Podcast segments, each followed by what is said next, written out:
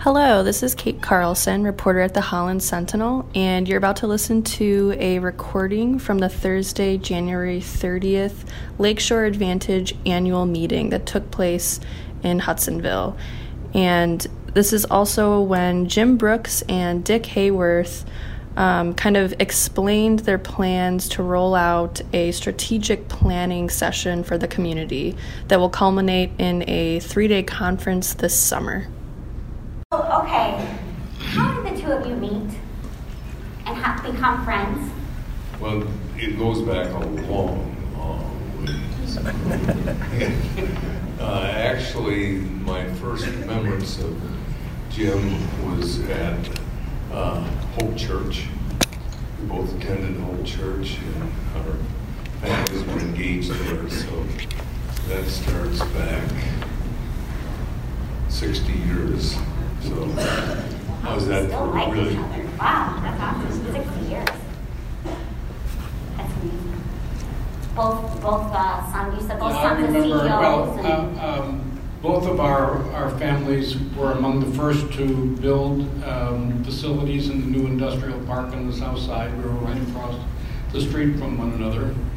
And then I remember in our early years when Dick and I were both SOBs, that son of the boss, um, we, um, we would get together several times a year, Dick and I, and Dick Muzzy at Holland Hitch, and Larry Mulder at ODL.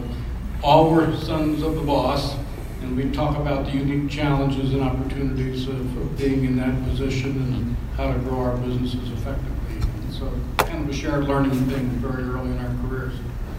Yeah, we were connected and we, those were really enjoyable times because we were trying to figure out and then we were crying at each other's shoulders just a little bit. Yeah. So is there a connection story for you that really stood out in your career? Or an individual or someone who really made a huge difference and, and the connection kind of moved you forward and got you out of those trying times? Well, I think for me personally, the story that connects most was Jim's father working with my dad, influencing him around strategic planning and using that tool because in the, the mid 70s, that was a relatively new business concept that was being taught very effectively by American Management Association and and that caused Dad to look at the strategic planning and around succession planning in our business very, very differently. And I think it had a lot to do uh, with my taking on a leadership role in more significant ways early on. Well, and, and uh, I distinctly remember our parents and their peers, George Heeringa and some others, um, being very active mentors of young people in the community to help them grow and, and, and uh, become professionals. And uh, I think Dick and I and, and many of our peers have done the same thing with, with younger people. It's part of the culture of our community and part of what makes it work. So throughout your career, there's so many examples of you going above and beyond to support community efforts, many of which have nothing to do with your business. Um, is there one effort that you know really stood out, and why is this so important to you? Why has it been so important to you getting involved in different community efforts? um, core to our values, and, and one of our values is to try to make the world a better place to live. And I always wanted to give an unfair competitive advantage to our community by being smart about how we work together, how we build bridges across all the key parts of it around the education system, the government system, the business systems, the nonprofit systems, and, and places of worship in this community. We want them to find ways to link together to be supportive. Yeah, and I would say there, there are several things that go through my mind. One is my mother's side of the family were among the founders of Zeeland, and I have a great uncle who was mayor of Holland when uh, Tulip Time first came into being. Um, and I'm very aware of the legacy of what my forefathers did to lay a foundation for which I have been a beneficiary, and a sense of legacy responsibility to to give the future in better terms than I received it in a similar way. Secondly, is this sense of noblesse oblige that uh, Dick and I don't build large companies because we did it all ourselves.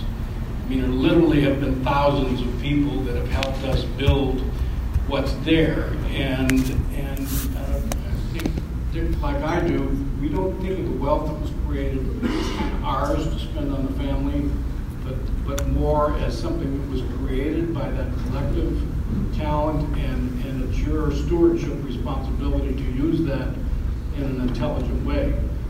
You realize in building an enterprise, a complex enterprise, that um, you don't have begin to have all the knowledge and insight that you need to make that enterprise thrive.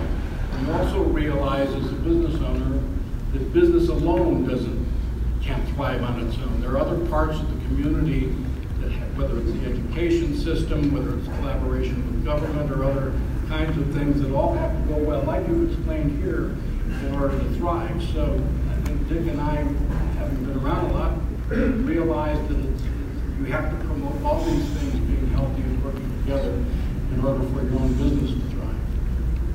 I think you kind of touched on a little bit, Jim, about the history of giving back to the community that your forefathers had. And I know both of you, it's been really important to instill that commitment to your children. So Scott, who is here today, is the, Scott, don't look at your phone, look up. Scott is the vice chair of our board.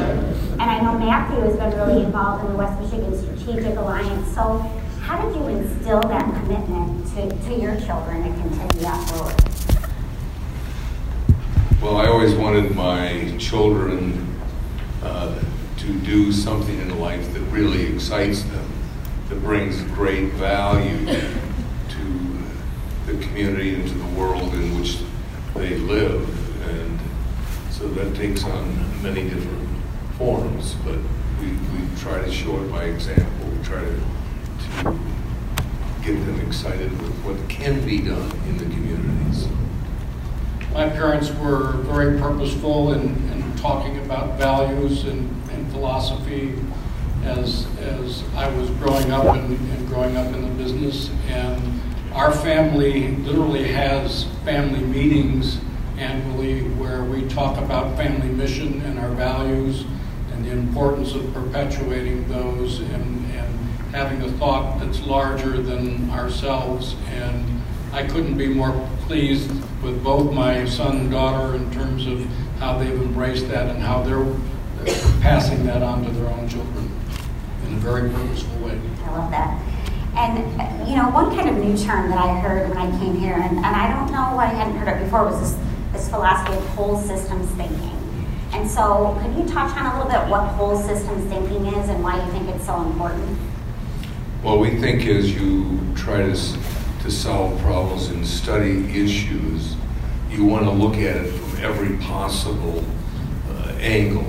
So the whole systems is a way to convey that message that, that we want input from all levels. It's not a top-down solution, it's not a bottom-up, it's a top-down, bottoms-up, side-to-side kind of uh, solution that we're looking for. And so you, we need to be very open and very collaborative. We need to listen well, and we need to share ideas and thoughts in a very constructive way. And building on one of my earlier comments, um, I think of community much like the human body. It is a, a bunch of, of uh, subsystems that are highly interactive and interdependent. In a community, you're dealing with a complex living organism that has all these subsystems, and no one has a perfect view of how all that interaction occurs. And so Dick and I spend a lot of our time trying to be facilitators or catalysts to bring the connective tissue, the connections together so that there's a collective um, learning and, and collaboration in terms of making important priority decisions and the implementation of those decisions. We realize we can't, with nothing we have as resources, we couldn't begin to do it alone. Uh, none of us can do individually what all of us can do collectively.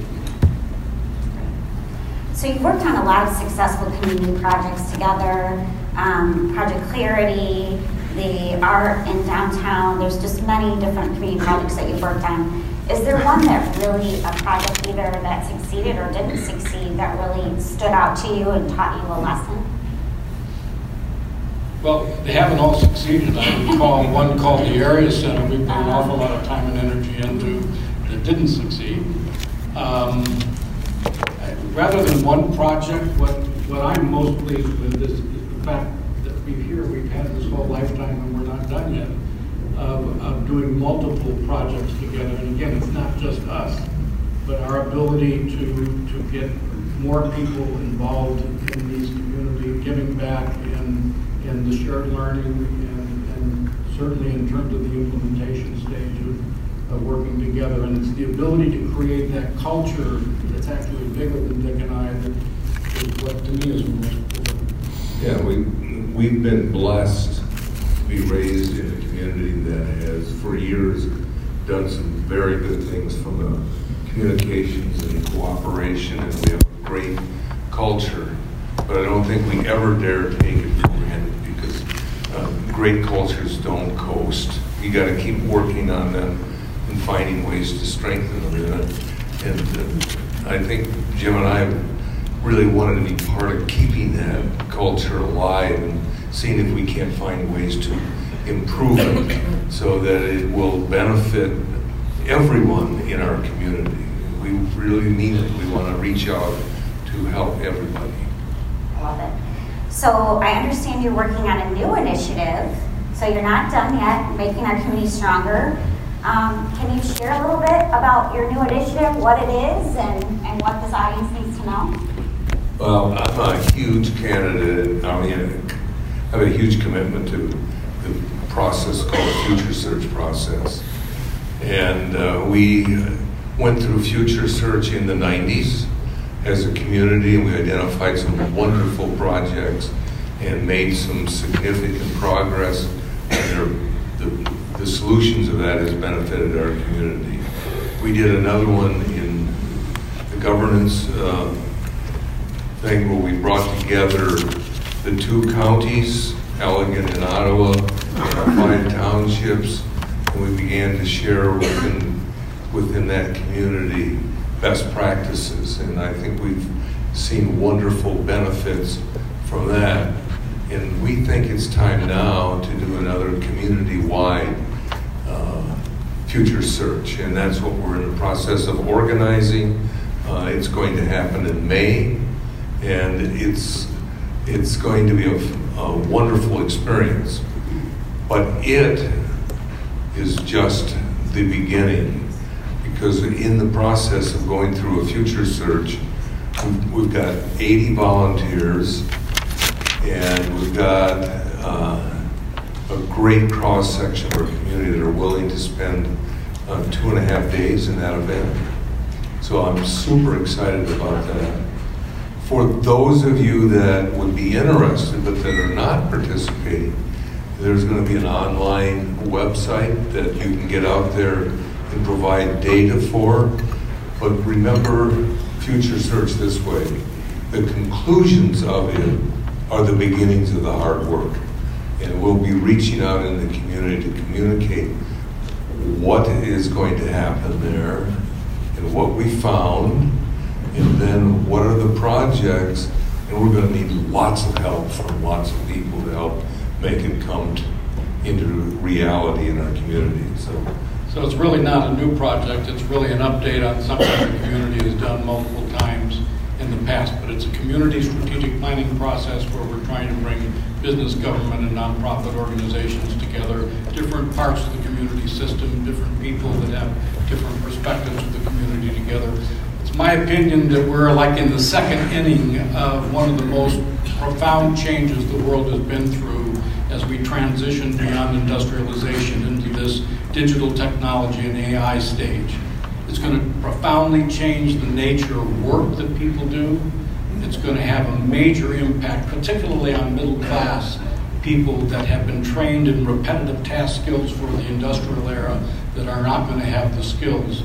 And so we as a community, I think, if we wait until the change really happens, it'll be too late. We won't have the workforce with the talent that we need for our business, government, and, nonprofit organizations. We have, we're trying to be proactive anticipating where the future is going to go and, the, identify the priority things we need to work on together to make sure that we position our community so it continues to thrive in the future. So um, FutureSearch2020.com was just launched today.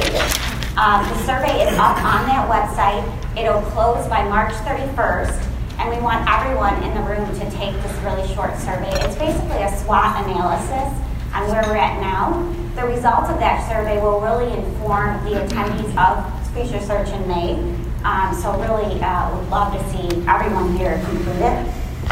Um, and I wish I could spend all day with the two of you, and I know that you got to get back to Florida, maybe, Jim? No? I don't know. Are you still here? Um, so I guess my last question for the two of you is, I look around the room, and there's a lot of visionary and many of which look to you as a very strong example. Um, so what words of advice do you have for these visionaries here in the room? Let's go find ways to improve everything. All right.